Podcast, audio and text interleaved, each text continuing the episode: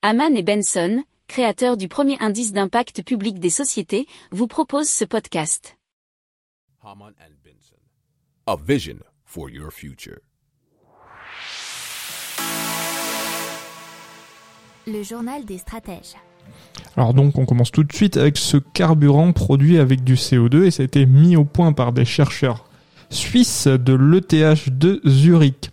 Alors ces scientifiques disent avoir trouvé le moyen de capter le CO2 de l'atmosphère et de le transformer en un carburant synthétique pouvant être raffiné en kérosène ou en méthanol, répondant au passage et donc à un besoin de carburant liquide durable. Alors comment ça marche? Leur système capte le CO2 et la vapeur d'eau en ouvrant euh, l'une de ces chambres avant de les envoyer vers un second compartiment pour une conversion en monoxyde de carbone et en hydrogène. Le procédé a recours à un cycle de chauffage et de refroidissement pour former un gaz de synthèse. Ce dernier se dirige ensuite vers un énième compartiment où se trouve un catalyseur à base de cuivre qui va rendre le gaz liquide.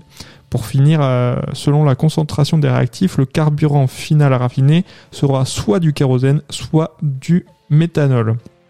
Alors ça, c'était super bien expliqué dans un article de sciencepost.fr.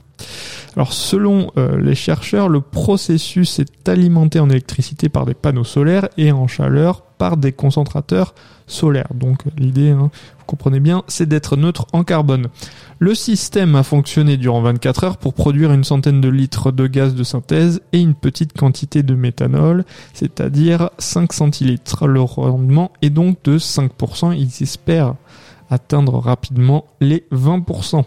Pour approfondir ces sujets, abonnez-vous à la newsletter de Haman et Benson et écoutez nos autres podcasts que vous retrouverez dans les notes de l'émission ou sur notre site internet.